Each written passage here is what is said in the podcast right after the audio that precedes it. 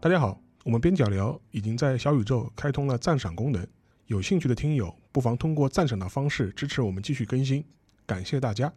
大家好，欢迎收听这一期的边角聊，这是一期临时加更、紧急加更的节目啊。我们来聊一个最近刚刚发生的一个嗯时事新闻，就是日本的这个花样滑冰职业选手羽生结弦，他宣布结婚了。呃，照道理来说啊，其实一个名人或者说是一个运动员的这个婚讯，不太属于边角聊 日常关注的范围之内啊。但是羽生结弦实在是太特殊了，因为他在竞技层面的话，可以说是花样滑冰男单里边一个历史级成就的人物，呃，首个能够蝉联奥运男单金牌的这个运动员。而且他在影响力层面的话，又超出这个运动吧。他在场下场呃场上场下的这个魅力，都可以说是这个名声，即使是你不看。花样滑冰，或者说对这个运动没有了解的话，你都会知道这个人的这个地步。呃，我觉得现在在日本的话，他肯定是属于一个全民 icon，就是全民偶像的这个级别。在运动员里面，有可能只有大谷翔平，打棒球的大谷翔平可以跟他是这个同一个 level 的。呃，然后在日本以外，像东亚，在中国，包括世界各地的话，呃，粉丝也属于是那种全球性的运动员的这样一个水平。这个是他这个怎么说知名度这个方面我们要关注他的原因。另一个的话就是羽生结弦这个人，他本身结婚这件事情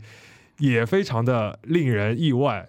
首先是此前毫无征兆，然后又是和他这个人本身的这个我们后面会聊到的他的风格也好，或者他的呃之前的形象也好，出入会非常的大。呃，而且他这次的这个公布，在他自己的官方的社交媒体上面，几乎可以说是没有任何关于这个结婚对象的一丁点的信息。所以这个本身其实，呃，对于一个怎么说 celebrate 这个来宣布一个自己结婚的消息来说，也是一个值得玩味或者直接讨论的事情。那我们觉得今天是一个比较好的，或者说是意外，但是非常合适的时间节点，来重新回顾一下羽生结弦这样一个传奇，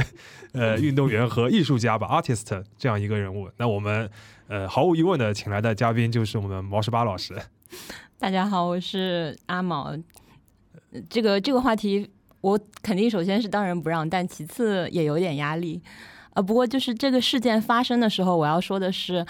我手机里面第一个跳出来的小窗是小师傅，是肖文杰老师，他是第一个，而且他什么都没有说，他就直接给我打了三个感叹号。但由于发信人是肖文杰老师，所以我第一个反应是，拿拿米出来了，就是啊，因为我们两个都是对乃木坂已经隐退退出演艺圈的这个男版四十六的前成员桥本奈奈粉丝，对啊，我就想就是要么就是他又有什么目击证言，因为他因因为他整个退出了他退整个退出了娱乐圈以后就是一个普通人的状态，然后不管是社交媒体啊，不管是任何的。上面都不会有他的消息，只会有人在文字里面讲述今天好像在哪个哪个车站看到了他，就是这种情况。所以他一个一个感叹号出来，我觉得可能是他整个就是他有什么路路透的照片，或者说是他怎样就是发布了一些什么消息。所以我打开的时候，我是第一件事情我是输入桥本奈奈微搜索，太离结果发现并无，结果发现什么都没有。然后我还说，我还打了一个问号，说没有啊。然后过了一会儿，随即我的 随即我的微信就爆炸了。嗯，然后过了一会儿，毛老师就给我连发三行啊啊 啊！对，所以我觉得聊今天这个话题，我们不用解释那么多啊，不用做好那么多铺垫，我们只需要讲这是一个毛十八非常擅长的话题。那当然，我们边角聊会聊，对不对？很合理的一个推测嘛，对吧？然后今天就是我和我们郑世亮老师两位作为聆听者来听这个语学家来。吹雨声绝对是十级雨学家。我觉得毛老师的雨学的造诣已经比我的白学造诣要更加深厚了，这是毫无疑问的。所以，我们今天只有聆听的范儿，我们会非常卑微的提出我们很多我们的不解和困惑的地方，请毛老师帮我们答疑。我知道郑世亮他其实是看花花的，哦，我我是看花花，对他其实是看花花。我记得好像你是看俄罗斯，他对俄俄罗斯女单对吧？我是看俄罗斯女单看的多一些。对对，语学这个确实是博大精深，不敢在毛老师面前。但是对项目还是应该有所。感同身受，对对是他的一些就是残酷的方面啊之类的，嗯，是的。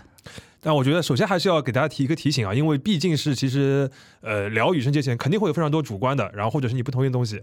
也不同意就不听，好吗？就大家在评论区这个温柔相待一下，不要为难我们，好吗？那我们要么就首先就把甲要叠满，先叠甲。先叠甲。嗯，那我们就开始聊，先聊聊这个事件本身吧。刚才你说的是第一反应在微信上面啊啊啊，对，那肯定是要啊啊啊啊啊。嗯，之后沉淀下来什么感觉？嗯，第一步是他那个声明确实是有点微妙的，嗯，所以第一步是到底什么意思？对，嗯因为他这个声明里边。呃，就第一句说了我入籍了，对日文的入籍两个字，之后就是开始说我接下来还要一生悬命的继续滑滑冰，对我会继续滑感滑。这样觉关键信息没有交代啊，对，没有任何嗯关键信息，所以嗯接下去的第二步是沙一清老师 开始贴科普，就是入籍和结婚在那个词汇上微妙的对微妙的差别到底是什么意思，然后我们就开始紧急学习，因为他他甚至没有说报告说大报告大家说就是我结婚了没，有结婚两个字，对，没有也没有就是、嗯。或者说。路人认为这个时候可能要感谢一下另一半怎样的，他都没有，他就是第一句就是我现在是入籍了，入籍如果用他可可能就是用登他用登记这个话来说对比较对吧？应该是用登记，对他就是甚至没有说把这个结婚戒嗯，那个提交这样的说法，他就写了对对对入籍，其实是。呃，当然，就是一般的日文理解的话，包括像大多数的日本媒体，就是认为他是结婚嘛，婚，嗯、对。但是他这个说法实际上是一个非常，呃，就是有点跳出，或者说是对，不那么常而且作为粉丝呢，看过他这么多的呃媒体会啊什么的，就就是知道他是一个用词上会很考究的人。嗯，嗯，所以所以这个方面会有点嗯，对，所以第二步是。到底什么意思？然后接下去，肖师傅就说：“是不是意思就是说他跟滑冰结婚了？哎，这还是个蛮合理的。这我觉得这还是个蛮合理的推测，因为他接下来全部在讲他跟花滑的故事。嗯他说他跟滑冰是共生的，迄今为止二十四年，讲了好多好多他对花滑的理解，就没有提其他的一些我们认为这种消息该提的信息。对，上那个顺便一提，就是之前上过我们节目的这个小水啊，他在我们那个群里面，他说的更加直白，他说看全文，我以为他跟滑冰鞋结婚，所以不是一个人这么觉得，确实是呃给人感觉呃这件事情本身很突然，然后他这个声明本身又让人觉得又挺惊讶的，嗯，是，包括刚才我来的路上，因为就是在群里面说，我等一下要去录一个 跟羽生结弦结就是结婚消息相关的播客，然后我就有一个朋友，他是路人。呃，他但他知道我很喜欢他，他他就直接说，他就说，我觉得羽生这个结婚风就是声明发表的真的有点怪，因为就是全文没有提任何女方，就是感觉上就是从礼仪上来说都觉得不太 OK，嗯因为你觉得就是说可以嗯不提信息，但是要提一句对方，对对他是这嗯么、他是这么觉得的。但我我当就是怎么说呢？就是我我我就当然就是就像肖师傅说的，我作为粉丝肯定 肯定就是 shock，对对，但是。如果我沉淀下来的话，我就会知道他他就是这个样子的。他嗯这么多年，他从来好像没有怎么样在记者会上面也表达过什么我对家庭的感谢啊什么。当然，我这样说可能会给人一种他很冷血，他从来不感谢家庭什么的。但是，就是你看他这么多年的话，你就会明白他，呃，他一直拿上台面来说的，就只有他觉得他可以跟你们说的这一部分。嗯，他其他的什么，他他的家庭啊，他姐姐什么，那你想，他是一个从小哮喘的人，他的妈妈怎样陪伴他，他这些他都不会拿出来说的。但你要说他真的不感谢吗？你也不能妄自妄自揣测，对吧？嗯，但他就是一个之前在竞技生涯当中就极少提家庭，或者说是嗯把私生活的家庭生活这个部分，呃，和公众切割开来的一个，嗯，做法对，嗯所以你就是所以就是你这个层面可以理解。对你静下来，就是看从他这个那个声明上，你又觉得哦，那确实是他会发的东西。嗯嗯，但是我们反推一下，我看到也有媒体就是反推，他说其实，呃，羽生结弦之前接受采访的时候，其实说过蛮多次，他对婚姻很向往，嗯，是对吧？他说他很希望自己二十五六岁结婚，或者表示自己能做个好爸爸。我不知道马老师你对他这种表态怎么看？是不是其实还是有些先兆？如果我们回去回溯的话，嗯、到底是不是先兆不好说，但嗯是我觉得人就是任何人都是他的他本身所在的家庭会对他的家庭观和婚恋观产生很大的影响。嗯而他的家庭是那种很幸福、很传统型的，嗯就是嗯，也不是你要说到传统的话，你也不能就是完全拿日本的那种什么妈妈的牺牲啊这种去套，看上去也不是这样，就是大家都很感觉就是都很快乐，然后那种充满了爱的氛围。韩女士是东北大家庭，对，就那种，对对啊，仙台对吧？就是 突然东北海女，就那种感觉，那肯定是会影响到他的家庭观和婚恋观。那如果他从小就开始觉得，哦，我以后也要像爸爸妈妈这样子，对吧？就是也嗯嗯嗯，而且他有一个姐姐，他就他如果他如果觉得，哦，我也要生两个小孩，就是以就是他们两个小孩有互相陪陪伴，那他有这种想法也很正常。嗯，嗯所以你现在是对于他结婚这个信息已经接受并 作为粉丝认可了吗？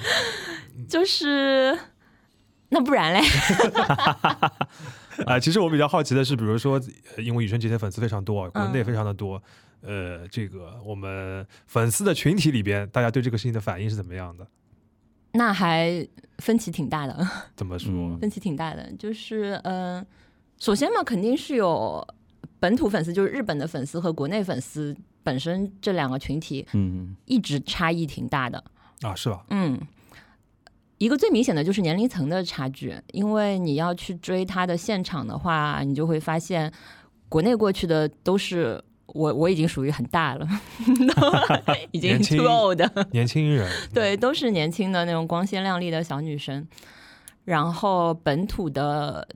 到八十多的都有，嗯，嗯，嗯。就有点像他在日，本确实是国民偶像啊，嗯，是的，嗯，而且我觉得这可能跟最早一开始他是花滑，就是花滑属性有关系，因为追花滑这个项目的本身就太太比较多，对，就是岁数不不会很小的。我们、我们那个时候就是当年很多年前，国内不是有什么冰上雅姿什么的，啊你，要把这个名字说出去，知道的全都是一把年纪的人了，嗯，对不对？啊，他那他作为花滑这个项目出来的，然后在日本等于追这个项目的人是看着他从九岁一直到现在，那怎么样也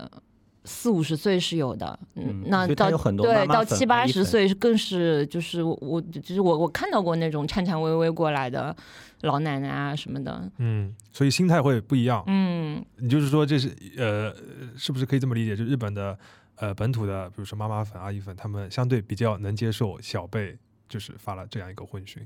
对，嗯，就是一方面就是从年龄层上面最大的不一样，所以就是从就是你你接受他有个人生活有那个，因为就我自己来说，就我嗯那个我年轻的时候也经历过，也经历过 本命的团的主唱突然去结婚了，而且团还要就是将解散未解散的那种状态。呃，就跟现在的心态肯定是不一样，就嗯。是自自自己自己有了更多的人生以后，你看这个也会就是看得淡一点，嗯。这个是首先是这个样子的。其次的话，嗯，这个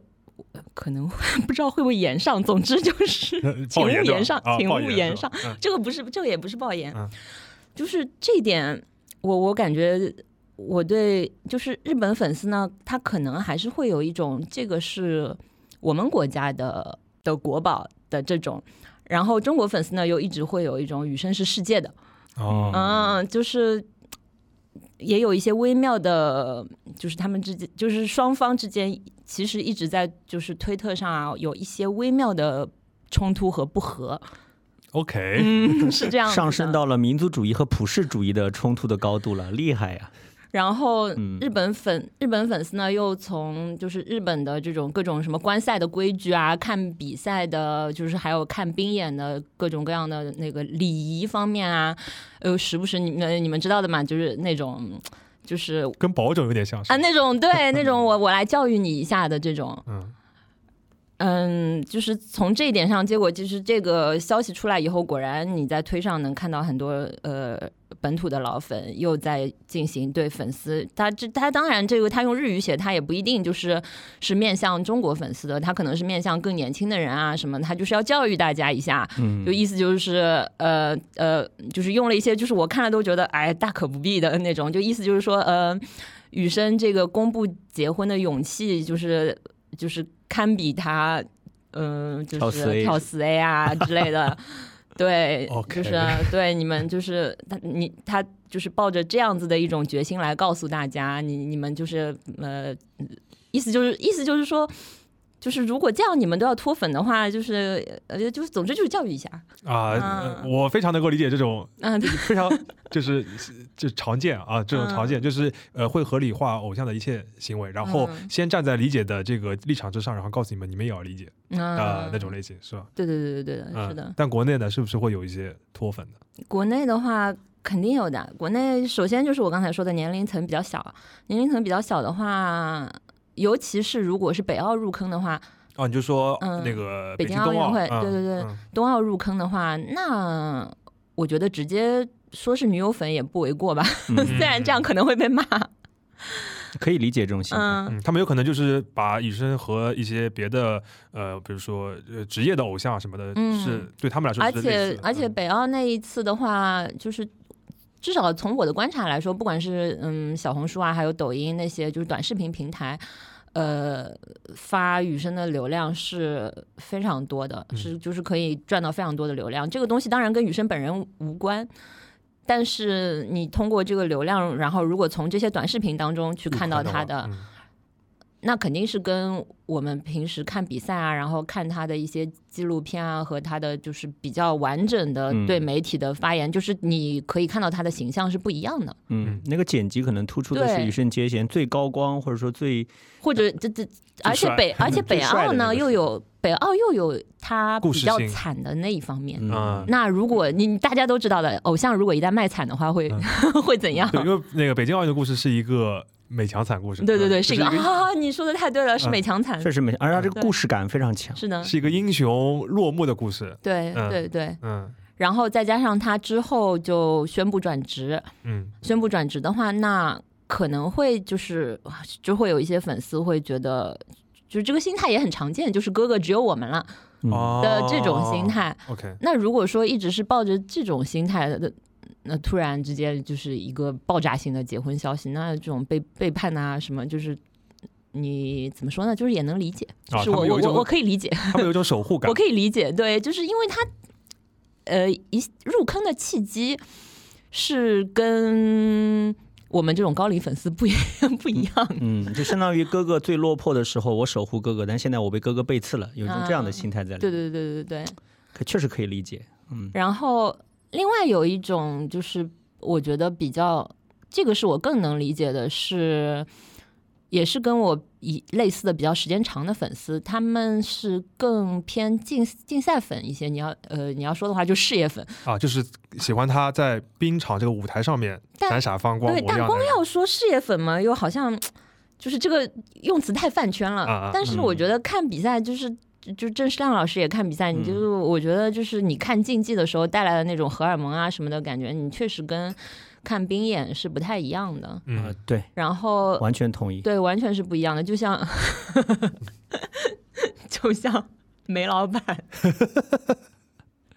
哦，就你把它类比成梅西去迈阿密国际是吧？对，那哦，就是嗯你再怎么样觉得巴萨是一坨，呃，这个又要被延上了，就是我 不怕，我们观点毛老师，我支持你 呃，你说，你你再就让你来说这句话吧。啊！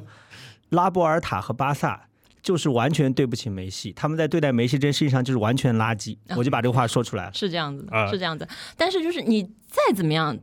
但你内心可能会有，你还是没有办法完全就说我这有什么了不起的，我不稀罕，我就去我就去美职联了，或者嗯或者我就去沙特了，我肯定你，因为你对就是你你觉得他竞技状态还在，你觉得他应该是留在五大联赛的。就嗯跟那个、就跟那个海牛就是的情况是一样的。虽然说他对在花滑里面他年龄确实是算大的了，偏大，嗯，对，然后他退役的话也正常，也会有很多不熟悉的人觉得哦，那他就是年龄，比如说我妈当就是觉得啊年纪大了没办法的，总归要退的。但是你看他的比赛，你就会知道他其实技术没有没有问题的，嗯，然后他的体力也 OK 的，没有问题的。包括就是了解他的那种花滑的评论员也会说，说他的跳跃方法是比较科学的。以他的这种状态的话，甚至再打到下一届也没有问题。嗯如果不出不出意外、不出伤的话，对嗯，虎扑那你就会老哥的评论就是这个运动员还是有油的，还可以继续 对，还可以继续在赛场上奋战的。那么你再怎么觉得不值得，就是这个项目就是已经呃，对，包括发生在那个俄罗斯女单上面的这个情况，你都会觉得这个项目一塌糊涂。但你再怎么样觉得这个项目一塌糊涂了，你内心还是不甘心的。嗯，就我觉得这个很正常。所以就是你觉得他的这个心态，呃呃，这一批粉丝心态有可能是从他转职业，再加上这次又宣布结婚了，加在一起，他有一种就是说呃离开了我原来的想象的，或者离开了我原来认可的那个舞台的那种感觉。嗯，或者说就是甚至说也不一定说要是认可，就是我跟他的那种。那种连接感渐渐的消失了，因为这个啊，对，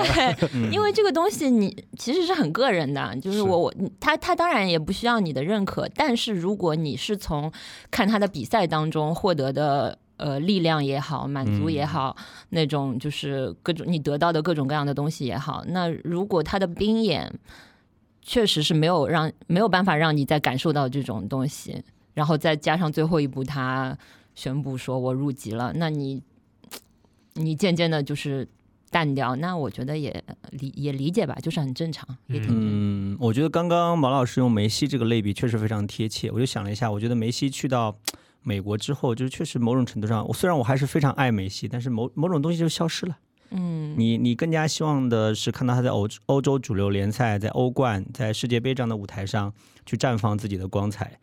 他哪怕在美职联，最近每一天我都看到新闻推送说梅西超神，梅西嗯最后挽救球队，但你会觉得有些东西终究是消失了。我觉得这可能就刚刚毛老师讲到的很多哈牛的粉丝对待他目前的不管是退役也好，还是结婚也好的一个心态哈。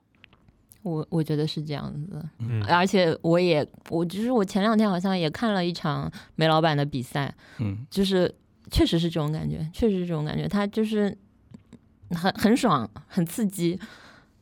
但总之就是 不太一样，嗯，少了一些。有所不同。嗯但我这样说肯定也会被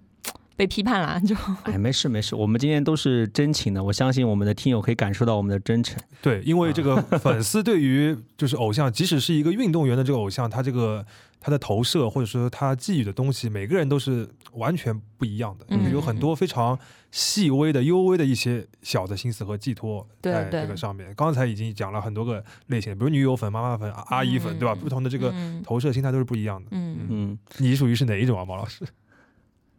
就我觉得就是就到最后就变成一种陪伴的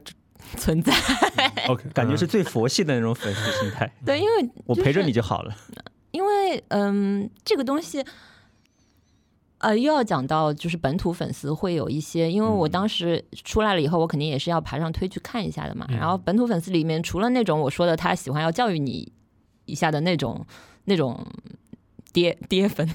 嗯，也不能说跌粉啊，他要小小的跌位一下。他要小小的。就是怎么讲呢？就是自己的 privilege 体现一下从，上至下的对对话的感觉。但是也有很多本土粉是那种，就是就是雨生，他只要还能出现在我们面前，然后甚至是什么，他只要活着就好。哦，嗯，这句话你你怎么说呢？你当时看了，你可能就是会觉得有一点呃肉麻，或者说不至于吧。但是我我作为因为嗯，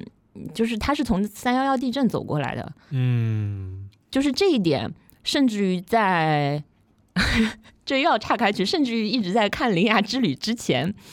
我对这个的认识都没有这么深刻。我会知道他一直就是喂，311对一直在为三幺幺的事情，而且他说过他的人生就从此以后就变成了经历过三幺幺之前和经历过三幺幺之后，就是变成了完全不一样的人生。然后包括他呃一会时不时的有就是那个那个叫什么 tribute to 三幺幺的节目，对，嗯，包括他在那个转职的。转职之后的第一次冰演那个 prologue 上面，他的 VCR 里面有大段的三幺幺的视频，呃，这个东西还在日本被那个黑黑粉延上了，意思就是说你干嘛一一天到晚就把地震拿出来卖惨卖惨，？嗯，嗯对对对，但接接下去，反正大家那个在推上也有讨论，就类似于就是就是说他是他是从这个赈灾里面走出来的人啊，而且而且当地就是灾民啊什么的很希望。确实希望就是大家就是记住这一切发生的，就是你们就是你们这种黑粉不懂的就不要 来，就是还是引发过这样一些，但是一直到看《铃芽》之前，这个都是就对我来说是一个比较远的事情，我我会观察到，我会观察到有这样一个现象，但是我在看《铃芽》的过程当中，就是会。那对对，这个东西它怎么说？就是陈哥还是挺厉害的，新海诚帮助你理解了羽生结弦，嗯嗯他的那种就是在感情上的，一下子就是给你压得很实很实，你的这种就是受伤的程度，你一下子完全就可以理解他，而且你会想，新海诚他作为一个。呃，离赈灾这么远的人，他自己在那个各种各样的采访里面，他都说他在三幺幺之后就会一直在想这个问题，然后一直想要做跟灾难有关的那个故事，而且他在之前他做的跟灾难有关的故事，他都是会觉得就是就是他想要表达三幺幺这个主题，但是他又不敢，他就觉得。就是这就跟岩上的那个一样的，嗯就是说我我这样会不会像嗯、是在炒作，嗯在利用这个三幺幺这个东西，直到这么多年以后，他好像他好像说了他的小孩是不是？好像说了他的小孩就是对三幺幺的印象已经就是模糊了，就像是一个书本上面提到的东西。然后他觉得这样不行，嗯然后他才就是，然后又跟 staff 讨论能不能做这个题目，staff 的都说 OK 的，要做的，然后他才。终于就是等于灾难三部曲的最后，做了一个他一直想做的三幺幺的东西，你就会想，他一个非东北的对非东北人，然后在东京读书，然后一直就在东京，他都会对这个东西有这么深的摆脱不了，嗯，那那你就是可想而知，羽生结弦，然后跟他一起经历过的那些，就是东北本土的。呃家乡父老也好，然后或者说是粉丝也好，他们是怎样的一种心情？所以他们如果能说出就是你就是只要活着就好了，呃，还是挺感人的。就是你还是完全能够能够理解这个这句话嗯。背后的那种，寄托了很多乡土的情感，对逝去的生命的哀思，其实在这个简单的话里面都是凝结在里面。嗯。嗯，而且就是这种，就像毛老师刚才讲的，放在别的就是粉丝的这个感想里面，就会有点，就是你觉得 over 了啊，嗯，但是你要在那个情境下面的话，其实是呃可以理解，对嗯，对，就是其实你在追雨生的过程当中，呃，对于那些粉丝来说，他其实投入了很多跟雨生不一定直接相关的东西，他都嗯放进去了，那他可以从这个角度理解，对。嗯但是你要说的话，就像你刚才问我，我属于哪种哪种情哪种状态的粉丝？就是你要说的话，我觉得各个状态的其实都是投入了跟雨生本身他的花滑不一定相关的东西，对吧？嗯有的是投入了对爱情的幻想，嗯然后有的是这种可能是一时间的，就是甚至成为了一时间的生命的寄托。就像我就是我之前看他比赛什么的，当然对他也非常的喜欢，但结果是在上海被关的那两个月，嗯，就我就觉得这个东西，但这个东西都跟他们完全没有关系啊。我当时好像在节目里面也说过，就是我一直弹他那个花滑的钢琴曲来度过无聊的时间，但这个跟嗯他就是跟羽生结弦本人和他的花滑其实是没有关系，所以我觉得。就你一定要说的话，你也很难说是高低贵贱。就你一定要说投投射了爱情的这种是不合适的吗？我也并不这么觉得。你如果如果说哥哥只有我了，是一种自我意识过剩，那像我这种就是擅自擅自进行情感连接的，那也算是一种 自我意识过剩，因为嗯这个跟他都没有关系。但我觉得追星这个行为，本质上来说就是。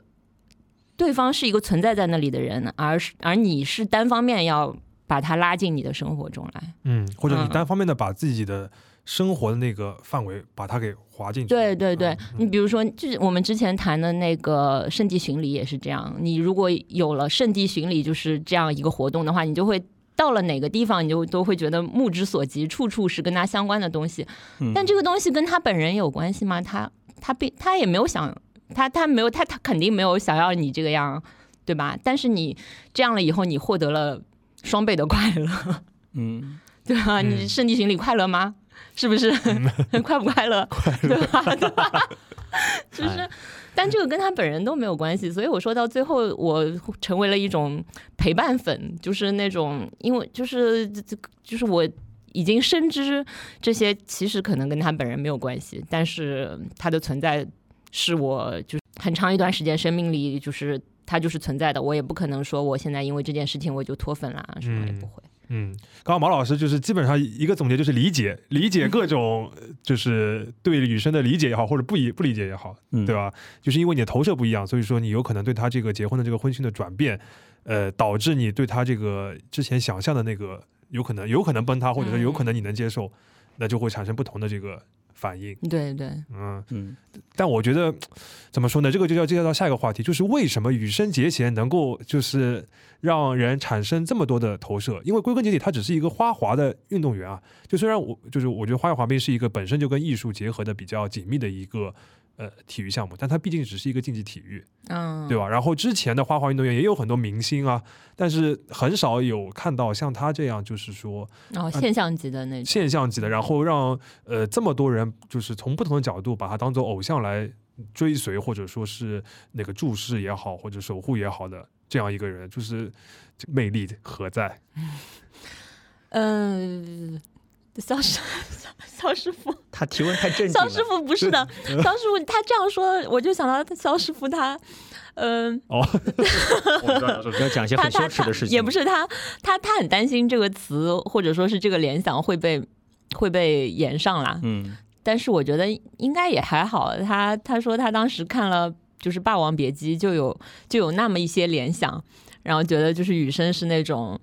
风华风华绝代，他用了四个词，四个字叫做“风华绝代”。因为那个时候，就是我看《雨生秦明》的，就是第一次看的是他，就是 NHK 的那个那个场，嗯，阴阳师嘛。对，然后看他阴阳师的那个长节目，我就想到《霸王别姬》里边不是虞姬。在舞台上面，就是他最光辉的那段时间，他在陈蝶衣在舞台上面表演完完了之后，然后下面的人就是疯狂的喝彩，这个打赏，然后就是有两个人上来拉了这个横幅，上面就写着“风华绝代”，啊，就是等于是他这个电影当中这个人物的最高峰的那个时候。然后他在就是羽生结弦在冰面上做了那个就是最著名的那个动作啊，hydroblading，对的时候，我就想到，就就投射到那个横幅上面去了。所以就是那个时候，我们就讨论的时候，我就会想到他有这种。有这种风采的感觉吧，嗯，对，我觉得我们前面的调子越聊越低沉了，我们可以聊得欢乐一点，让马老师回顾一下他追哈牛的快乐，正好我们来讲讲看哈牛他到底独特的魅力在哪里，我觉得这个是蛮有意思的。对，就是先回味，就是 就是追星中的高光时刻，回味他的快乐时刻。我觉得毛老师的朋友圈和微博，我经常可以看到他非常快乐的去日本看哈牛的这种经过啊，很很有意思。嗯，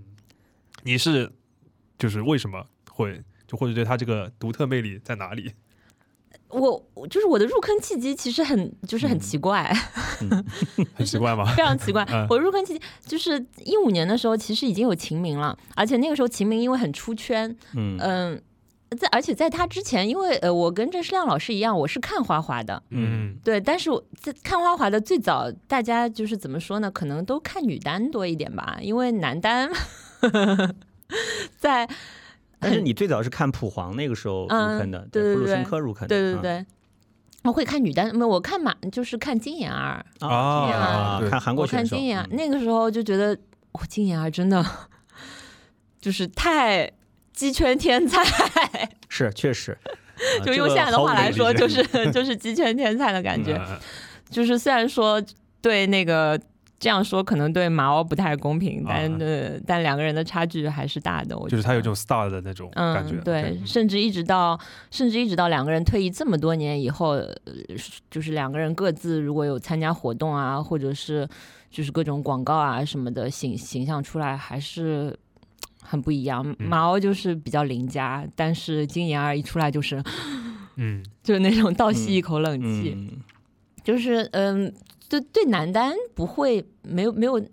因为从审美就是最早最初从审美角度上来说，男单确实没有女单好看。OK，对吧？嗯。然后羽生结弦就是从那个索契开始，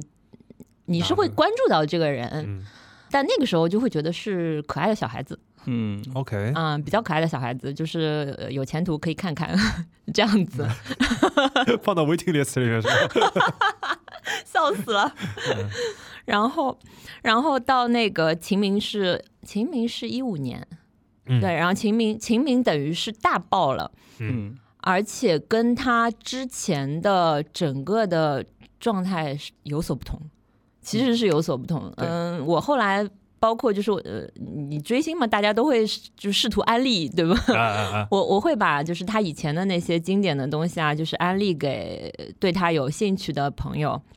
然后其我有一个朋友，他的描述就是说，他说那个索契的时候的有一个短节目也大家也挺喜欢的，是那个巴黎散步道嗯，巴散。嗯，他就说那个时候感觉羽生结弦就像是一个就是刚刚拿到魔杖的，就是霍格沃兹学生。嗯但是还没有特别能够明白去怎样的去施展他的魔法。，对，是这样子的。然后到了一五年之后，会会有一个非常明显的一个，我觉得这个可这个一方面跟他非常明白自己需要什么，他就是。自己就是决断的，就是离开了日本本土，然后就跑到加拿大去了。嗯，哦，对，嗯这个其实也是他职业生涯当中一条很重要的故事线。对对对，是的，嗯是的。然后在那个在那里，就是他的表现力上面有非常大的提升。然后那个时候你看了《秦明》，已经觉得就是是挺厉害的，有一点被说服了。然后我那年正好去日本去看那个小山基信的摄影展，哦，嗯、嗯。叫叫什么叫什么什么力我忘记了，哎，就总之就是小山基信摄影展，因为嗯嗯，如果知道的话就知道他以拍很多明星的人物，那个赤膊照，嗯，那个著称。啊，所以他摄影展前面确实有很多就是山口百惠的泳装啊，然后宫泽理惠的那个嗯著名的那裸，对对对，非常漂亮，非常漂亮。但是他有一个房间，我走进去，我就在那个房间里就几乎是没有办法走出来。他呃，一边的墙是一个很大的那个三岛由纪夫，嗯。嗯那那个就是圣塞巴斯蒂安的那个，就是他绑在树上，然后身上插了很多箭的那、那那那张照片。啊，对，也也是小山基金拍的，他都是放的巨大无比，就在墙上，然后跟这个墙就是侧面九十度角的，就是一张羽生结弦的少年照，就是就是不。他不仅仅是以一个羽生结弦的少年照的状态出现，他是正好是跟那个三岛由纪夫的那个对比，就是就是他一定要他一定要出现在这个照片的旁边，并且有这样明明显的对比。三岛由纪夫的那张照片是整个的就是在阴影下面的，就是背光的状态。然后羽生结弦的那张照片，他而且那张照片它下面有写，他是在三幺幺学校被破坏了之后的第一次回到他的高中，就是那个东北高校。然后他穿着校服从那个学校就走廊廊下，就是远方这样子跑跑跳着过来，然后阳光从侧面照过来，就是跟那张圣塞巴斯蒂安是完全正好是彻底的相反，就是他一定要出现在这个时候，一定要有这个三岛由纪夫去衬托他，那张照片才会让你走不出来。嗯，呃，说的就是不太贴切的话，有点有点就是有了地狱的衬托，就是让你感到天堂的光辉的那种感觉。啊这倒还蛮符合我们刚刚聊过的本雅明的那个理论，就是它上面有一层凌晕在里面，aura，就那一刻、啊，是嗯呃是的构成了那种凌晕在里面。是的，嗯是的，啊，然后就是对，是是一个非常奇怪的，是一个非常奇怪的入坑契机。嗯然后在这个之后，才就是再去补他以前你没有补过的东西啊，然后包括后面的他的去追他的那个，就是看每年的大奖赛啊，然后一直到平昌的那个嗯巅峰的那个状态。对，嗯然后也也包括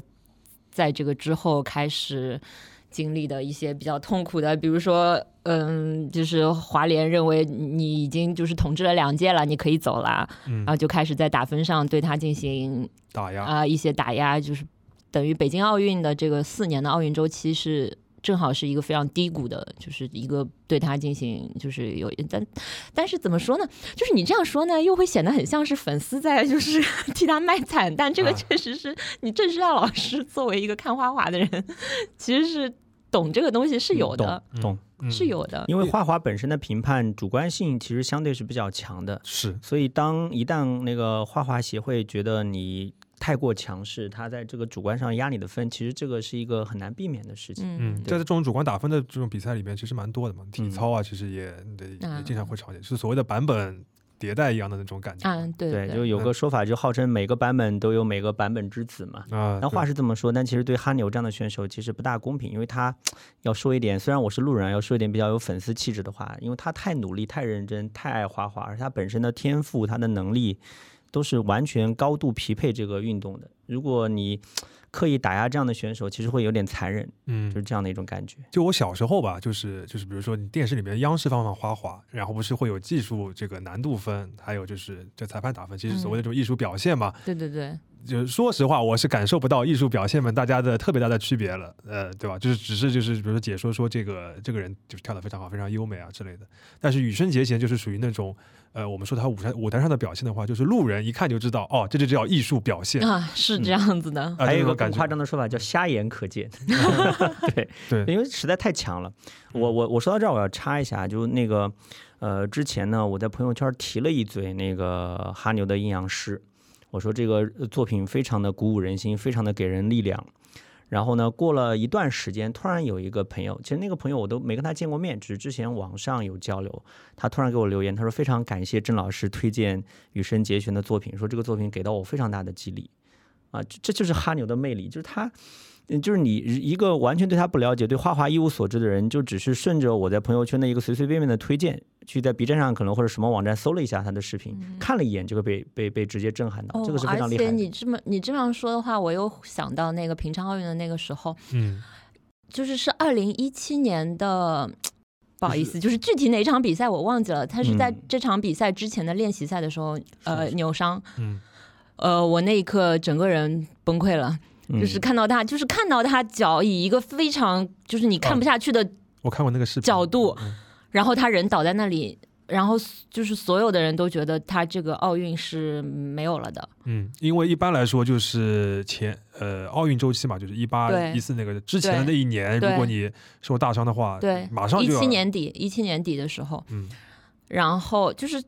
所有的人都不确定，甚至不确定他能不能参加奥运。嗯，然后一直到就是奥运的时候，他就是参加的，他出现了，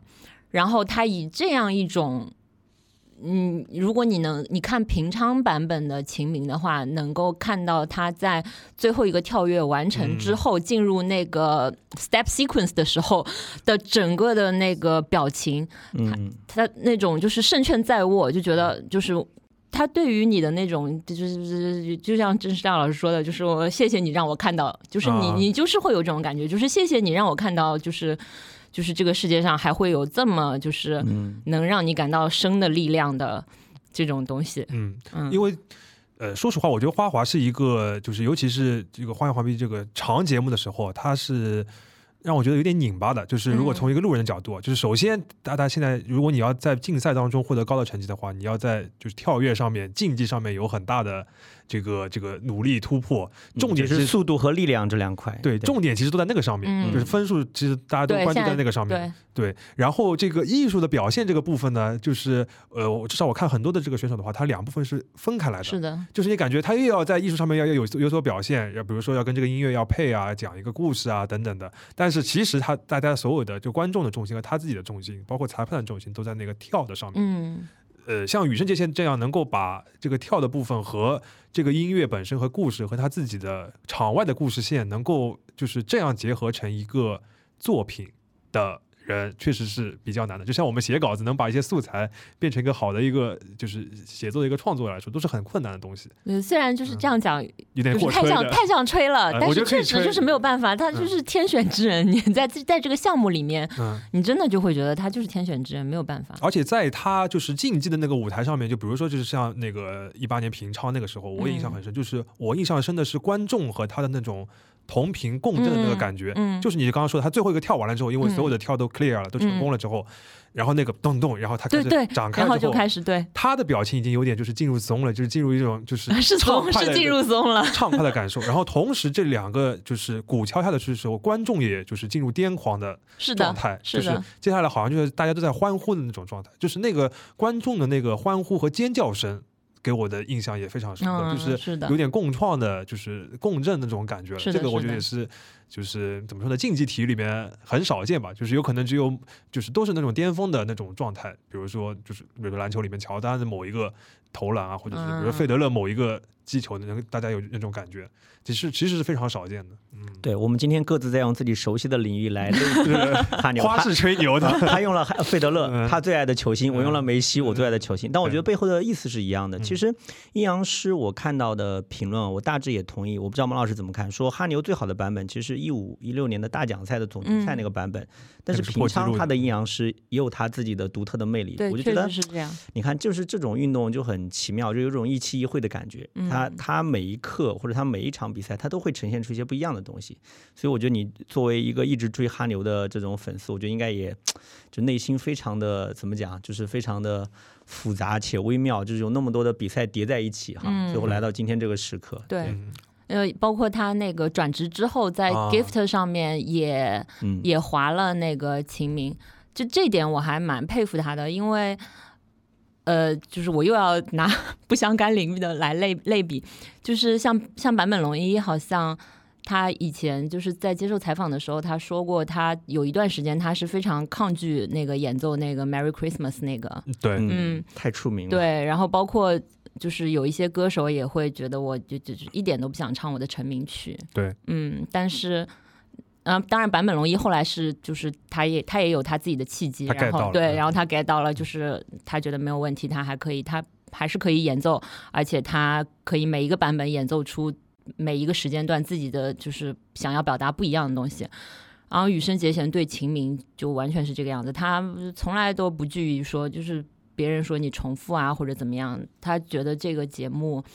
所以也会有比较资深的花滑粉，他在一开始这点我也蛮佩服的，他们会在一开始，就是你知道项目粉对于那个运动员总会有那么一些苛刻，啊，嗯嗯，然后他们会在一开始就说雨生的这个秦明的节目带入了太多的他自己，不是很亲民哦啊、这点我还蛮佩服的。怎么怎样怎么像演员里面什么体验派、方法派一样对对，是这样的。啊呃，就好比说你演嗯诸葛亮，你不能演的太像陆毅，你 你要演成诸葛亮的那种风骨来。你不要捂脸，你不觉得我这个类比还蛮贴切的吗？蛮贴切的。然 后对，然后他后面很啊，那个诸葛亮其实没有很糟，我还可以。那陆毅、诸葛亮我觉得演的还蛮不错的，我只我只是随便借用来来概括一下，概括一下。对就是我觉得这些借用都挺贴切的，所以他就是每个版本的秦明到最后到了就是 Gift 上，到了他转职之后，你确实觉得他这个秦明是在表达自己。尤其是他能够他的那种，就是你说的他最标志性的那些动作啊，他做出来以后的那种就是畅快和得意啊啊，确实就是你觉得他就是在表现自己，而且每一次的想表达的内心的东西都不太一样。这点我要也也要说，这个也是，就是你你就跟肖师傅问的，就是雨生这个人的那个艺术表现力啊，或者说魅力到底在哪里？他是非常少有的，在花怀这个里面，他。之前就会被评论员认为他是非常少有的可以表现出就是怎么讲，就是没有主题的主题的人。嗯，举举个例子呢？嗯，就要举例子的话，就像就是肖师傅说的，就是以前的，比如说嗯选曲比较常见的选曲，包括他小小小时候，呃，虽然也不是很小了。就是那种选曲，比如说《罗密欧与朱丽叶》啊，当然他也就是当当然他后来更成熟了以后，表现的会比以前就是的《罗密欧与朱丽叶》更好。但是之前的对是会有一些对花滑这个，对花滑本身就是这样子的，嗯就会以歌剧啊、什么芭蕾啊这种的曲目为主，然后它是有故事线的。嗯，比如说然后斗牛的话就是一对对有故事线，然后你你是一个主角，或者你是怎么样，你你你这样滑，你这样比较你这样比较好找准感觉嘛，嗯对吧？也可以让观众更好的带入。然后等这个项目更那个现代，也不能说现代化，就与时俱进嗯。了以后，就是会有更多的选曲是什么，比如说动漫的也有啊，嗯。然后那个电影的什么就是那种超超超英雄的那种，嗯，对，也也有这种选曲，但本质上换汤不得不换药的，就是我是有故事线的，然后并且对并且你们一听这个音乐就知道这是什么故事，嗯。那么这个对于我的那个 performance 来说是划算的，嗯，因为你你知道这是怎么一回事，那么我只要稍作，对吧？引导稍作引导啊，你就会觉得哦，我这个表演还可以，但是划算的。但是羽生结弦他，包括从秦明，你要你要说就是你要说日本人。知道秦明的话，那可能连中国已经不是很熟悉了。那对于他赛场上的那些外国的评委啊什么的来说，就是更加你这是什么东西？而且你这个音乐也这么抽象。秦明中国人比较了解的是手游上的秦明。对，对你这个音乐这么抽象，就尤其呃，包括他秦明后面在那个。一七年的时候，就是因为他一五一六年不是因为秦秦明已经就是狂破世界纪录嘛，对，然后到一七年的时候，大家都觉得已经没有什么记录好再破了，然后他又换了一套节目，呃，是那个九十让的那个亚洲相关的组曲里面选了几首拼起来，然后名给他起名字叫 Hope and Legacy，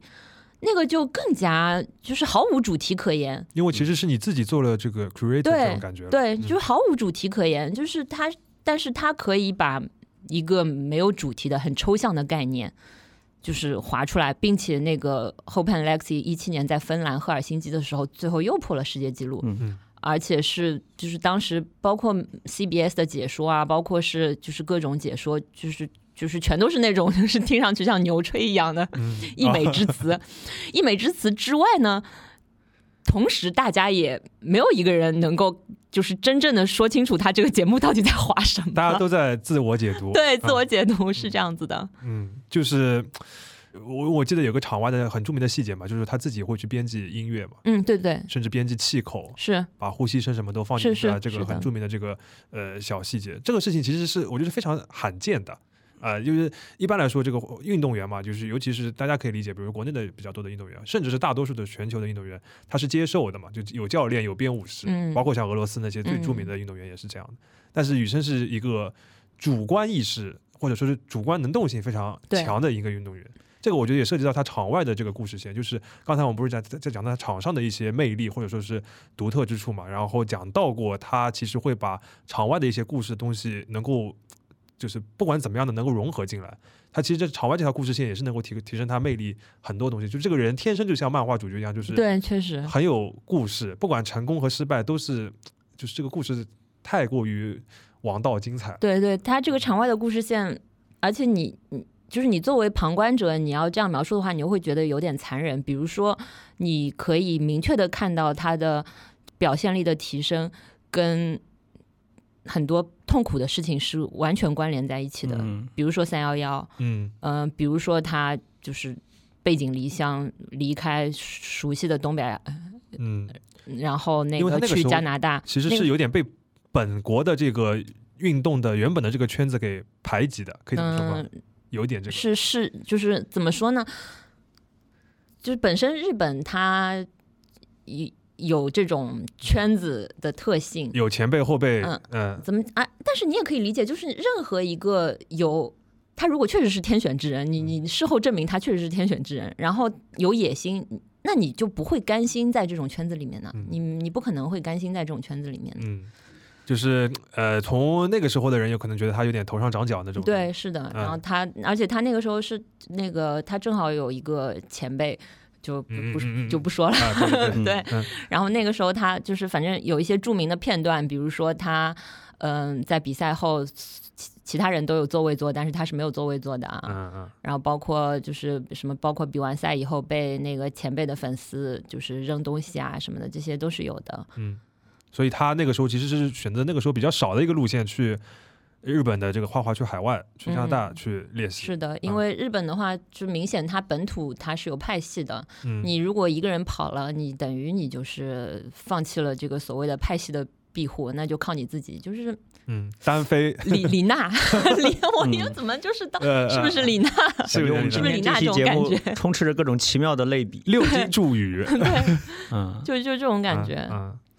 但是我觉得哈牛有一点非常的有意思，就是他。本身的形象管理，我觉得是非常非常厉害的。就是我觉得我看到过有个说法很好玩，他说他保持着一种非必要不露面的这种神秘感。就是他其实很多东西，虽然他在大众当中的知名度、曝光度可以说非常高，但他比如说没有公开的社交账号，完了以后，他其实在呃，但凡有公开露面的情况下，他都表现得非常的优质偶像，对吧？就是比如说跟他的很多后辈合影啊，包括到我们中国来，尤其做得很好，对吧？对金博洋用中文说加油啊，包括跟宋楠嗯搂脖子转圈圈，我觉得这些都构成一个哈牛非常有意思的点，就是他呃是一个非常严谨或者在这方面管理非常严格的人，但他同时又是个有活气的偶像，你觉得他非常的鲜活。我其实这两点要结合起来是很难的，但我觉得在哈牛身上做到了，很厉害。是这个，就是他有点像那种呃上一个时代的天皇巨星那种的，就是说、嗯呃个人生活和这个公众的这面目还是分开来的，但是公众的面目丰富或者说是有魅力到一定的程度，嗯对吧？就是很有很有活气，他不是那种嗯经常会被我们骂的或者嫌弃的假偶像或者假人，他是一个真人，就是他有很严格的管理，同时又很真。而且我觉得这个真还有个体现啊，虽然我觉得毛老师未必赞同啊，就是他的真还体现他其实第三个奥运周期里面，他其实是有一些瑕疵或者有些遗憾的，嗯，对吧是？的，但这些瑕疵和遗憾反而让他更有魅力，因为我觉得他是一个真实的存在。他虽然是个超厉害的、超有魅力的哈牛，但他依然会有一些他跨越不过去的山峰。我觉得这个放在那边就尤其打动人。啊，这个故事线我觉得是最嗯夸张的，就是就是你输了，但是这条嗯故事线居然是完满了，就是对对成了，对对，就是啊呃，而且就是我我我没有不同意的，呃嗯就是第三个奥运周期嗯是我呃要这么要这么说的话，其实我追星就是一直有一有一个很。很奇怪，也不能说很奇怪吧，就是我的偏好是很喜欢看。他的故事线。他的人、嗯。人本身的这个故事线，就、嗯。就是在作品之外，我可能会人物小传，对对，我会对，我我会觉得永远是人这个东西最有意思。嗯嗯。嗯，然后在他的第三个奥运周期的话，呃，这就是郑世亮张郑世亮老师说的，他他是一个虽然好像就是公众和那个个人生活分得很开，嗯。但是呢，他又他觉得可以袒露给你的部分，他从来都是很摊开来讲的。嗯。嗯他他从来都对，他就谈他他就是就包括他很年轻的很小的时候，他接受采访的时候就说，我觉得我最好是索契就可以拿一个金牌。那个时候他还有 他还有前辈在那里，啊，然后包括还有像陈伟群啊这种，他就直接讲，我觉得我最好是索契就可以拿金牌，这样我就可以奥运连霸。如果我索契没有拿金牌呢，奥运连霸这个梦想就离我有点遥远。就是你想。所以你想他这种嗯十十来岁就讲这种话，那你在日本，你不要说在日本，你就算在中国被人骂也是嗯不谦虚嘛，对是太张扬。对吧？呃，在美国我觉得都上头都算头上长角的，对嗯 然后，然后在那个，然后他在第三个奥运周期，但是就是就是前面的那前面的部分，就是但是他这些东西又非常，就像你说的，像是走那个少年漫剧本一样，他还真的就实现了，他就真的就是我索契也拿了，然后我还连霸了，让你无无法可 说对，，让你让你没有话讲。嗯然后到第三个奥运周期，正好是他遭受打压也好，然后自己怀疑自己也好，然后他就是更多的会流露出一些矛盾之处。嗯嗯，你可能会觉得，你甚至有可能就是从中可以看到他逞强的一部分。嗯，就是他能够嗯，就是至少从外界，他提出了这样一个就是这个勇凯天这个四周跳的这样一个 故事主线，我觉得都已经是非常就是怎么说呢，执着或者说是强人所难的那种嗯感觉了，对吧？但是但是你又就是你又可以理解，像他这种就是把花滑作为他的整个的，就是你可以说是他的整个的 pride 的所在，嗯因为他就就就火象星座，而且我要 我要进行一些星座玄学的东西 啊 OK，对吧？嗯然后而且而且这个东西，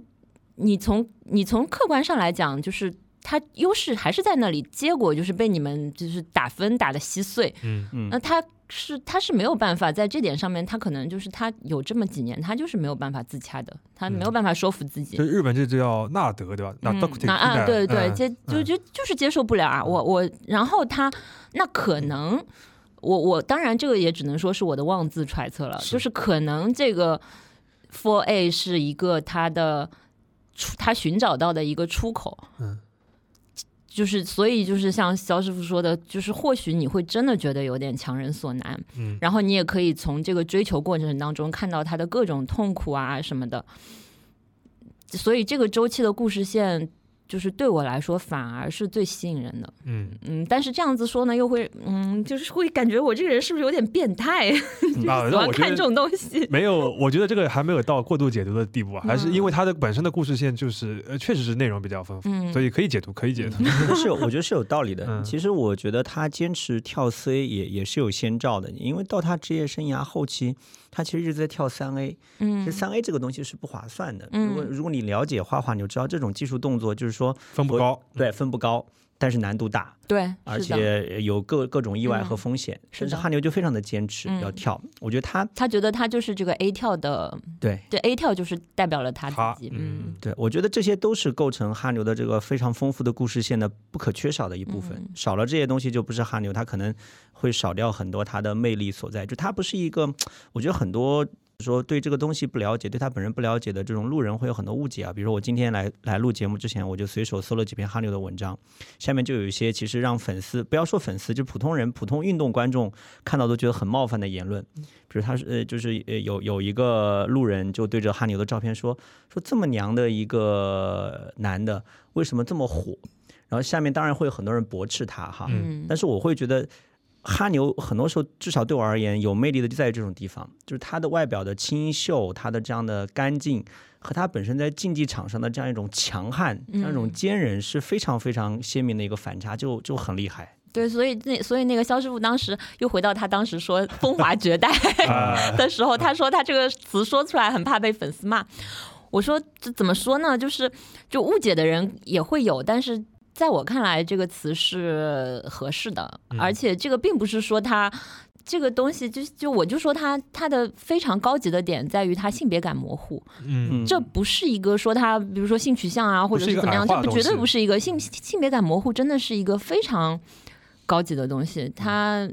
他对他的艺术表现力来说，嗯就是对他整个就是人的那个通透度来说，就是他确实是一个普通人难以达到的嗯程度。我觉得就是我们单从从表现艺术的表现，嗯舞台上的这个东西来说的话，呃，这个模糊其实它是超越，而不是是消解，就它不是无，它是超了性别的是这样子的，那种感觉。所以所以。那那因为他的这种艺术表现力也好，然后性别感模糊的这种形象也好，就自然会让人觉得结婚这个东西跟他实在是太不搭我又，回来了，这也 这也很正常。嗯吹了一路，就是终于回来，就是啊，所以所以这这期节目，我觉得一个初衷就有点像是仙人落到凡尘的这样一种感觉，对吧？他性别感这么模糊，对吧？就是就是面貌上来看，可能雌雄莫辨，那这也是我们古人形容京剧演员经常用的一个说法，叫雌雄莫辨。嗯但你他在竞技场上，你就喜欢挑战高难度的、非常要求力量和速度的动作，对吧？包括我看过哈牛的这身上的肌肉的照片，很厉害。是，对吧？然后平常在生活当中又是显得如此的，怎么讲，有追求或者说有想法。并且你从他嗯表、就是表现出来的部分来看，他是非常高度自律到感觉像不近人情，或者是对，就是那种顶尖运动员的共有的那种，对。有点对变态变态的对自我的要求。嗯，对，对是这样子，你都不知道他有没有睡觉的时间。他因为他包括转职了之后，他做的那种，嗯他做的演出，嗯。然后他的 YouTube 频道上面更新的视频，你都能看出好像是他自己剪的，就是，嗯。然后他的演出他又要参与 Mikiko 的专访里面也说到，就是编曲和编舞他都要，就是因为总监督是羽生结弦，对，这个我觉得是嗯。非常少见的一件事情。这个 gift 我就是呃岔出来多说一句啊，就是我觉得，就是我那个时候我们在讨论的时候，我就在想到，就是他，我跟他，我觉得他有点像是一个人做了一个宝种，嗯，就是就是就是他塑造这个梦幻东西，就是因为毛老师跟我们讲过，就是他这个 gift 这个在东旦的这个演出是一个很夸张的一个，我觉得之前形式也很少见的一个舞台，对，呃，一个一个塑造了整个一个世界，然后里边核心的那些呃艺术的担当也好的，就这个团队是他组起来的，是围绕着他的，然后以他的这个概念或者他的这个发心出来，最后形成了这样一个非常完整的东西。嗯，这个如果在宝冢里面的话，有可能你是需要成百上千的，就是生徒也好，或者说是工作人员也好，才能塑造成这个梦的世界。但是他在东旦，知道在那一刻，就是他一个人，就是能够获得。我觉得这个就是从就是专业的角度，或者说从一个创作者的角度、表现者的角度，是一个一个一个呃，肯定是对自己要求非常变态的人才会到这个嗯程度的。对细节的执着啊，口达对瓦利啊，这个东对对西，对对对。他他要求的很严的。是的，嗯，我那个时候我这这这刚看了一个，就是那个就是人物杂志写的那个苏炳添的一个人物专访，就是顶尖运动员真的都是一模一样的，就是也 也是对自己就是变态的这个自律。嗯，这个他的变态程度就是在于这个这个打引号的变态，我觉得是褒义的，就是说他他不是勉强自己。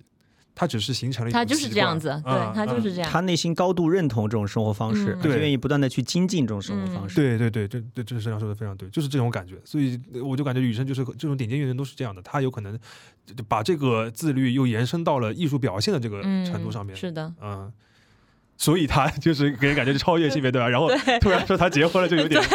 会让粉丝有有一些破防。对，而且你刚才讲到 gift 的时候，我就又想到呃另外一个就是。可能也也也很让粉丝破防，就可能是粉一些粉丝就是非常崩溃的理由之一，就是就这个跟我前面讲到的，他是一个呃，就是都摊开来讲的人是有关系的。Gift 是一个，就如果你说宝冢的话，那那宝冢的演出，那他也是一个，就是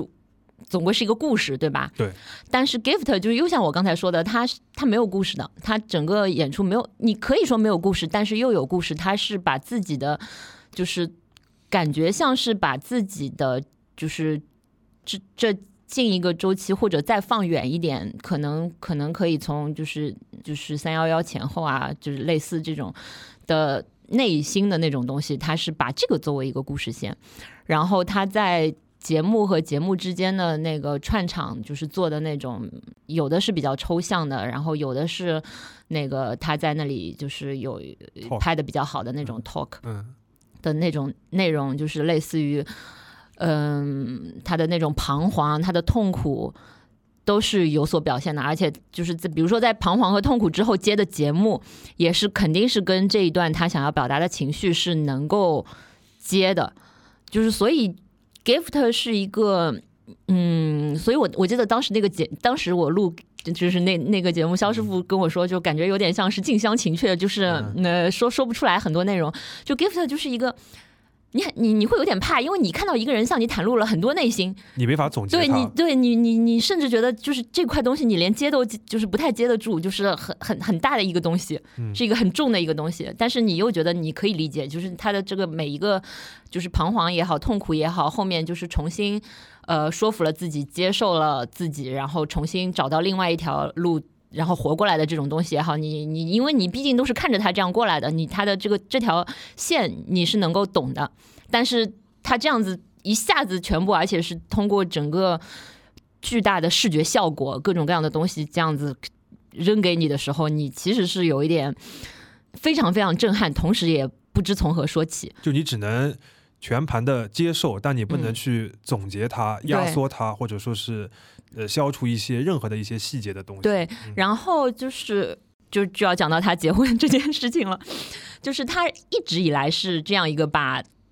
让你感让人感觉让粉丝感觉他是把自己的很多东西都是直直接摊开来摊在粉丝面前，他把他的痛苦也好，他的对滑冰的各种就是迷茫也好，他的甚至自我怀疑，他都跟你讲了。唯独这件事情，你从来没有跟我讲过，然后突然之间就给我来一句“我结婚了”，啊，嗯，就是让人觉得错位了，嗯。就是呃，按照这个私密程度的话，应该是内心的纠纠结或者内心的东西是最深的。对，他告诉你了。是。但是呢，外面一层的私生活的实体的生活的东西，他从来不讲。对对。然后这次啪一下。对对，你这样对是是的，因为内心为什么会觉得 gift 这个东西你很难？因为你你就知道内心的这些东西其实是非常非常私人的，你自己的这种感感受你会跟别人讲吗？不一定。但是他就是这样子跟你讲了，以这种这样一种方式。嗯，就是对吧？他等于他把内心最深处的东西跟你讲了，哎，结果哎，他这个呃交女朋友或者恋爱或者结婚的事情 没有讲，哦，你会觉得你会觉得他，所以会有粉丝觉得他就是怎么讲呢？就是会不会是像是在做做样子啊？他的那些之前跟你讲的部分是不是在造人设啊？这种这种困惑，多猜忌，对这种困困惑，你是部分可以理解的，但是。就是我还是我还是就是理解不代表不代表认同，嗯，但是我可以理解，因为你见到了他那样坦诚的一面，然后你发现他在这一块上面呃不坦诚，那么你就是会怀疑，也也很正常。嗯，嗯哎呀，不要说我们中国粉丝感到很困惑、很诧异，日本那边也一样啊。我看日本媒体到处挖，呃，哈牛的这个夫人的信息，各种说法都有。这现在变成一个像推理小说一样，人家对，不是什么文春干什么吃了的，对对对，这种 都有。首先就是文春被骂了，对吧？你对文春干嘛去了啊？看但我觉得这个是很神奇的，他确实私生活好像报的很少啊。对嗯嗯，是就是严格管理嘛。我前面不是说了吗？我我看到各种说法，有传言说她是高中女同学的，啊，但是其实哈牛很早就否认过这这段恋情了，好像是一六年的事情吧，对吧？那个，而且他在那个一八年平昌之后回去的那个等于凯旋演出上，他也讲过，嗯，就是说说类似于啊，类似于被被媒体或者是被小报误解乱写，对对对是很困扰的。这，对，嗯，还还还有人就是拉郎配嘛，问是不是前田真央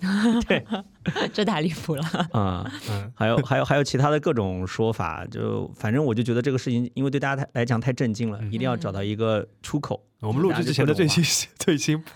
瞎传是渡边麻友。对啊，我前面还在跟毛老师讲，我说因为我们呃我们说待会儿会聊到一些其他的类似的这样一些偶像结婚之后的情况嘛，嗯对吧？类比一下，我跟毛老师讲，我说我在搜渡边麻友的时候，发现后面跳出来的自动的联想叫做他和羽仙羽生结弦在一起了吗？他是羽生结弦的妻子吗？就很很多很离谱的传闻但关。键是在这个最新信息之前，我跟肖师傅在那个聊。这个今天就是要录的这个话题的时候，我们也提到过渡边麻友，但是完全没有往这个方向 去讲。我们那个文档里面是有这个麻友的名字的，对，是有马玉玉这三个字的。就是所以我们看到这个新闻，我，但说实话，就是我这个随便纯纯粹的瞎吐槽，就是万一是就是如果真的他跟渡边麻友结婚的话，我觉得反而我这件事情我的 接受程度还能提高，我我也是，我觉得挺好啊，对啊，我也觉得挺好的抱怨，好的。大家这个这个这个是抱怨，这呃个真的是抱怨，这个要被骂的，这样。没有真的觉得挺好的意思啊，好吧。我觉得从日就是如果从稍微大一点跳开羽生结弦的角度来说的话，其实呃，就是作为路人反倒可以理解嘛，就是他这个做就是这种严格的保护私生活，其实是很多就是 top star 的呃习惯做法，嗯对呃尤其在日本嘛，他们对对呃尤其注重就是这个这个个人隐私。对，就像我之前也说的，他他他家庭方面，他其实你如果足够看他多的话，你你你这个事后回过来看，他其实对于家庭和更偏个人生活的一点的部分，他其实从来没有袒露给你过。嗯他觉得他可以跟粉丝袒露的是跟花滑相关和他跟花滑相关的他个人的成长线这一部分。嗯然后其他的部分，呃，无无关紧要的，比如说我很喜欢耳机，我很喜欢打游戏，这种无关紧要的那随便。但是再到其他的家庭啊、个人生活，他确实就是从来都不会。嗯，他很明确的是要展示的是一个花滑的羽生结弦，对嗯，他不是一个对，而且他在各就是节目里面也讲到过，就是呃，我我我觉得他会讲我是那个选手，不是娱乐明星嘛。嗯嗯，他是讲过这个，很明确的讲过这个。这也是很多顶级运动员的一个自我认同啊、嗯就我发现那些高人气的顶级运动员在面对媒体的时候，经常有这样的表态，就是他嗯就说我是运动员，我不是偶像，不是明星。嗯对嗯，对，呃，我觉得这个的话也可以讲到，就是他们呃怎么说呢？日本的这个对待有名人，这个名人的这个呃这个隐私私隐的这样一个态度吧。呃嗯，对，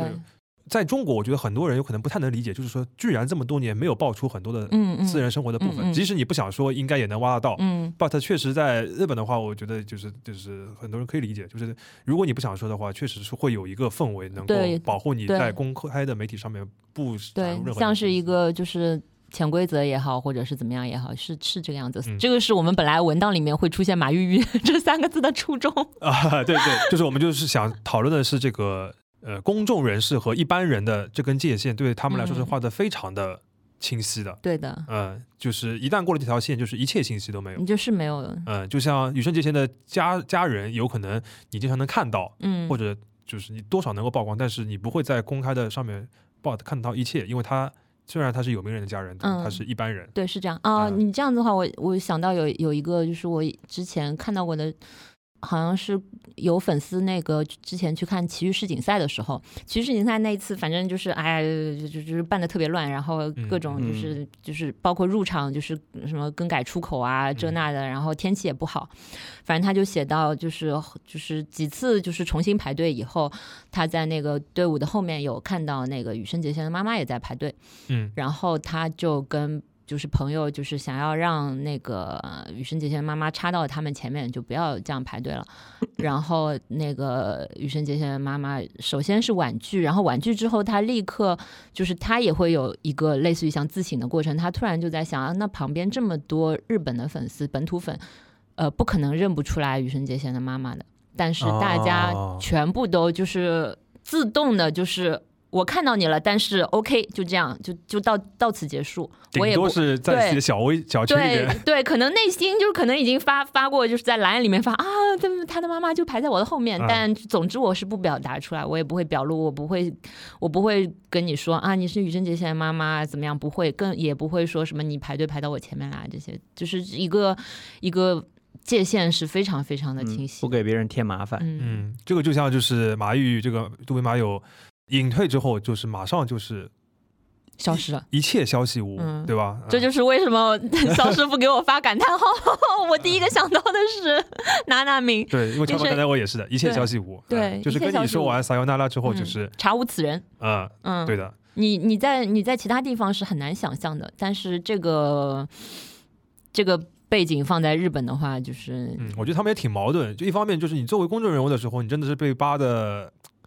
嗯，什么都就就就都藏不住，但是你一旦就是它有一条线，如果你真的下决心能够潜到那条线下面的话，你还是有一个保护嗯圈的，就大家有个共识，这个圈保护的东西其实是那个共识。是的，嗯，我就记得那个乔本奈奈未有个很著名的粉丝，就是微博账号就叫乔本奈奈未的那个人，他就写那个回忆文章的时候，他就说，就是什么叫做一般人，就是桥本奈奈未在隐退了之后，即使我在电车上，他坐在我旁边，我也不敢不会跟他打招呼，我都不会转头去盯着他看，这才叫一般人嗯啊、就他我觉得他们会有一种这个这个这个共识吧，是这个听了好心酸啊！就是作为桥粉，真的 太心酸了。呃，就是呃让我想到的，就是呃，日本的这种粉丝啊，你不管粉的是一个职业的偶像艺艺人，还是一个运动员的话，相对来说还是比较被动的，就是他们是一个呃，就是内容生产的一个被动的接受者，嗯，他不会去主动的去参与什么，或者说是比如说我有有我守护的感觉，或者说是有我要主动去塑造什么、营造什么的那种感觉，他是被动的接受和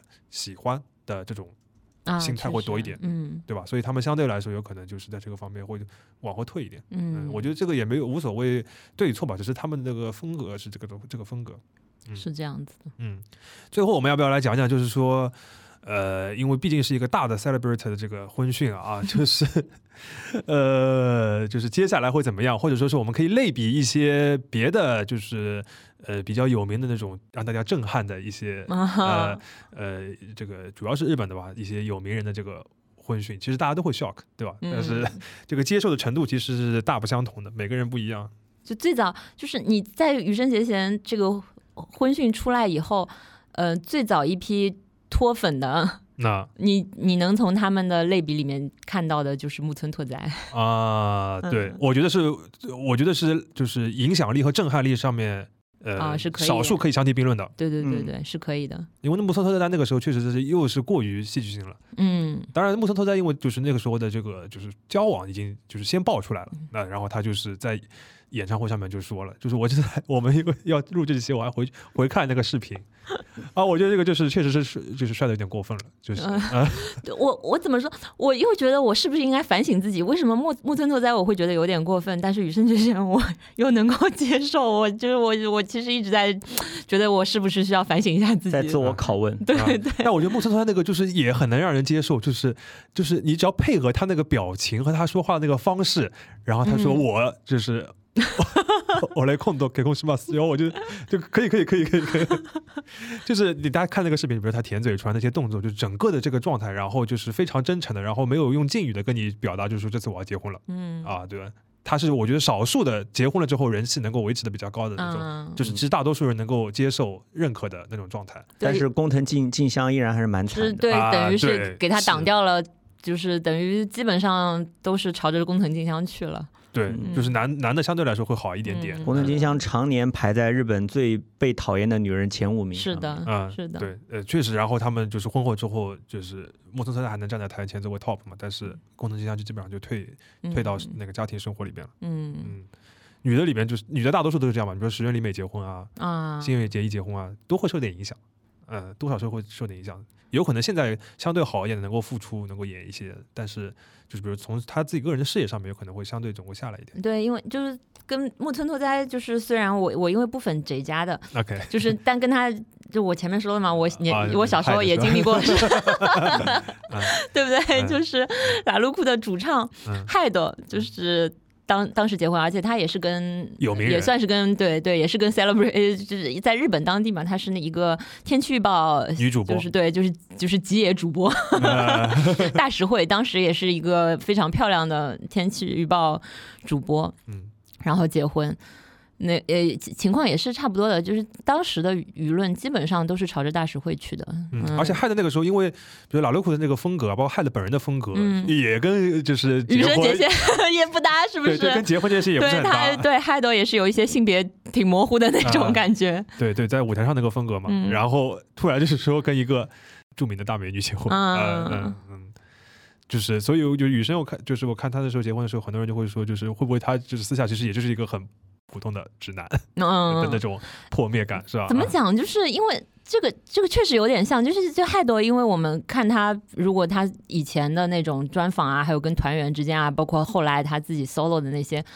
他平时就是对他一直就是一个很 很粗鲁的、的？很粗鲁的直男。嗯，然后雨生嘛，一看也是一个中二，然后对啊，然后雨生他那种对吧，收集了很多副耳机，就是然后游戏虽然说他因为没有时间，但是他也是一个很很爱打游戏的那种。然后他如果去参加，他参加过两次红白，嗯两次基本上都是从头到尾唱到底，对口型热唱，就你一看他就是一个阿宅，对，嗯 对，其实跟平时。多么可爱。对，跟平时的那种就是冰上精灵的形象是不搭的。嗯，但是你你看你你你作为就是你带着粉丝滤镜，你是会觉得就是挺好的呀，就就对不啦？嗯而且你要想，就是这种顶级运动员，他平时也没有什么，他确实平时也没有什么可以享受生活的这种部分。嗯，他们没有休日嘛，没有休息日的，怎么会有工对啊有生活呢？嗯那他那他剩下的时间就是靠音乐，然后偶尔的游戏，就成为阿宅，这是一个非常理所当然的事情。嗯，对，所以就是就只是这这次的这个婚讯，有可能会让大家就是比较懂的一下子，让大家冲击到他这是这个样子，呃凡人一面，是的，是凡人。一面。对，但是我还是比较乐观的，我觉得就是影响不会那么嗯，夸张。嗯、我我觉得怎么说，就是说他毕竟是手艺吃饭，凭手艺吃饭，对非常？朴素的一个他不是他不是他不是偶，他毕竟不是就是比如说就是偶像歌手啊这。嗯呃，就是不是纯凭个人喜好度吃饭，嗯或者这个喜好度的来源并不是他个人的未结婚，嗯，或者说是就是就是是带一定的状态嗯而来的，而是他的舞台表现力，而这个表现力，就是就算他这个转职业之后，还是仍然存在的嘛。嗯嗯，我觉得就是就是包括就是其他的日本的明星，我觉得好像就是跟你说的一样，就是如果他。不光是偶像，在其他方面有那个，他就会在宣宣宣布婚讯的上面有底气一点。这个好像是确实存在的，比如二宫和也。又是一个，并不是说别的结家 没有底气的意思。对不起，对不起，对不起。首先叠个甲，对对对，哦，这个话说的确实，嗯，对对对对对。但他结婚也并不是说二宫和也非常就是粗粗直接粗暴的就公布他婚讯不考虑粉丝的意思都没有啊。嗯呃，但是那个确实是对吧？嗯嗯，包括像福山雅治嘛，也是。啊，他的夫人当时也是被网暴的好厉害，是一个女主播嘛，叫伊藤绫子。应该嗯，对，嗯啊，那个真的，我发现日本粉丝真的啊，就动不动就冲着女生那个下手，不管是工藤静香还是伊藤绫子，都是嗯伊藤绫子也是被长期的顶上什么最被讨厌的女人排行榜，我就不知道为什么会有这种奇怪的排行榜。然后还还有很多粉丝喜欢有什么污言秽语，就真的是很惨的。所以这个时候，如果就是如果羽生结弦找的是一个一般人，其实他就免于被公开，他等于就是他那那所以他那个从这个个。角度看，他一句不说也是对，一句不说是合理的，是非常合理。就是你从那个日本的整个就是前前后后的这种可能可能会遇到的情况来看，他一句不说是是合反而是合理的。对，就是我觉得他一句不说，其实是就是有点像春秋笔法吧，就是告诉你们，你们也一句不要嗯，去追或者去问的那种，就是嗯 don't ask don't tell 那种，那那种感觉的。我我反正有点这种感觉，就是我不说呢，你也别别来问，对吧？不然就是给你别人给人一个话头嘛。嗯啊，对的对的，嗯，但我觉得现在呃，相对来说氛围总归是相对呃越来越宽松，感觉还是，啊，对的，嗯，就是就我觉得女生有可能就是结婚了之后，大家逐渐也能接受，是吧？就是，对你你你要认真想的话，他如果一直保持迷，然后突然有一天，一直保持迷，然后突然有一天跟你说我已经隐婚多年，像刘德华一样，也不太那好你。你这个也很崩溃，这个好像这个好像 可能真的要脱粉了。不如就是就是对对对。现在就告诉你，吧对嗯，就像神谷浩史对吧？就是哦被、被文春拍出来的时候，那张照片，嗯，就是就是旁边跟着就是就会打酱油的女儿，也是会有点嗯太突然了，对吧？嗯嗯，就是一步步来的。呃，我我对我觉得从雨生的这个表现的，就是或者他的这个能力来说的话，他肯定能够，呃，以后在舞台上面再塑造出一个，就是说大多数人能够接受的，呃，包含他已婚这个信息的这个雨生结弦。嗯，我比较乐观啊，就是比如说他以后再搞出一个新的冰眼，然后里面有一些不一样的东西，能够感觉到啊，他也他又有变化了，我觉得他是做得到。哦，你这样说的话呢，就是我就想到，因为他就是就是从那个发表那个结婚声明之后，他的呃 YouTube 也好啊什么的，就是没有更新。当然，他平时更新的频率就很少嘛。嗯他 YouTube 当时呃开他开通这个 channel 的时候，他就说这是分享我那个就是滑冰的练习和就是这些东西的，不是分享我个人生活的。那个，嗯，所以更新的频率，你看，你看他从一开始对吧，他都给你预防针全部都画得很清楚，嗯然后他也没有没有更新，然后就会有一部分，就是其中也有我比较熟悉的粉丝，会很希望他嗯出来，哪怕滑个冰，OK，对，就是只发一个视 YouTube 视频，能够让大家就是抚平一些就是内心的褶皱，某某种程度的报平安。对对对对啊对，啊，但你这样说的话。我觉得很 make sense 哎，他如果就是比如说我这样一个消息，而且这很符合他的他对自己的那种自我要求，就是啊。我如果现在就是报一个东西出来，然后我随便扔一个我之前 practice 的东西，或者是我之前的东西，嗯，确实不太像他，嗯嗯，就他会这么说，好像有点那个，就是不太尊敬啊。但是他会掌控这个过程，是是有点，他会准备好，是有点，是是有。点，是有点，是是这样子的，嗯，对，嗯这个我觉得也是嗯相对来说，这个现在日本这边就是比较还比较常见，但大多数情况下已经很难实现了。就是在这种社交媒体的时代里边，你还可以掌控这个议程，就是或者说是让不知道、让不想让别人知道的东西可以不想知道，就嗯掌控这个流程，他还能做得到。嗯，嗯所以他从一开始他就很明确的，就是我社交账号是不开的，嗯，他他能有的账账号都不是以他的嗯就是就是推特上面那些都是呃 staff 的名义，啊，或者说是就是冰眼的这个账号或者是什么。当然你，你可以说，就是比如说，你可以粉丝可以从蛛丝马迹中判断，比如说这条半夜里面发的肯定是他自己在发，就，但是但是 anyway 他自己是对他他绝对是没有自己的社交账号的，然后嗯。YouTube 的那个频道是是他的，但是他又从就像我说的，他一开始就很明确的跟你说，这个东西是我分享滑冰的地方，不是我分享个人生活的地方。嗯所以他等于从一开始他就呃跟你讲好了，那所以可能他能够就是控制的这个。就是也会就是对他来说更便于控制一些。如果你从一开始你自己你也控制不住，我也去开了社交账号，那这个东西你没有办法的。你如果一开始你就开了一个自己的社交账号，然后嗯分享一点生活，那这个东西开了头就确实你控制不了了。是的，嗯嗯。本来呢，我们最后还想讨论一点，就比如说它这个商业价值会不会受影响啊，这些东西。但我觉得讨论到这边的话，就是也不必多说。留给我商业就是这样。国内的话，国内的话会有影响的吧？应该会有的啊，。国内肯定会有影响国，内肯定会有。但它的主要的代言其实还是跟一些总部在日本的一些公司。嗯、会对它代言虽然是在日本的公司，但是在国内能够卖，肯定是跟他的形象是大有关系。嗯，是的，但是日本的代言是不会掉的。你看，你跟新垣结衣掉了吗？大家都是雪基金，对不对？机场里面高高挂着正面新垣结衣，反面羽生结弦。嗯，对对对，这个是的，因为因为它不是丑闻，嗯，对吧？它不是对它不是一个呃不好的事情，总是一个喜讯嘛。对，嗯对于大多数情况来说，是大家还没有做好准备。啊、对，嗯，我我我还是相对比较相信他能够就是好，就是还有后续可以 谢谢。稳定的 掌控这个事情。OK，毛老师最后还有什么想要说的吗？或者比如说你有想要安利的什么东西吗？接下来你还想要继续关注雨生吗？我我关注肯定关注啊！我想我怎么说呢？就是我肖师傅这么乐观，我还是挺感谢他的。就是我因为首先对于花滑来说，这个东西它的竞技寿寿命太短了。嗯然后我们都我们是都是觉得，就是虽然说他的状态很好，但是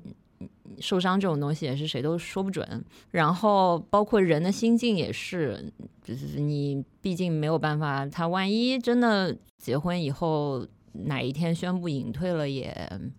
有可能。你只能说，就是你是对对，你只能说你做好这个心理准备。其实所以现在就会变成，呃，能有一天看到都是好的。嗯，最后都会就对，最后如果你没有脱粉，你最后就会变成这样，就像拉鲁库都嗯都都这个烂样子了，你还是会觉得有一天他们四个人出来，就是随随便便骗你一点钱也是好的。呃对，就是呃落到最后都是就是有一次看一次，嗯是这样看一次好一次。是这样，OK，那我们今天的这个编辑讲聊就到这边了，非常感谢毛老师 非常感谢肖师傅呃就是和那个郑世亮老师，而且就是呃两位就是吹的我都。没有没有吹，客观评对，述，就是路路人吹起来反而更加肉更加肉麻，对吧？有的时候我们非常的自然，有没有觉得？嗯就是我我试图就是让自己就是理性客观，发现哎原来。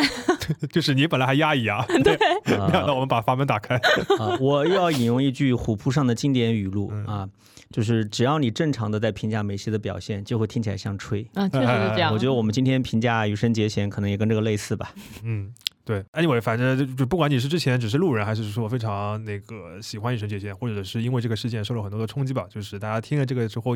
呃，如果多少能够就是看开一。点。看开一点的话，或者说是能够回过去，重新在他之前的作品里面找到一些就是能够对你呃有所帮助的东西的话，总归也是个好事情。嗯，嗯，看羽生结弦的表演永远是会给你带来好的东西的。嗯，好，那我们今天节目就到这边，大家拜拜。拜拜。各位拜拜。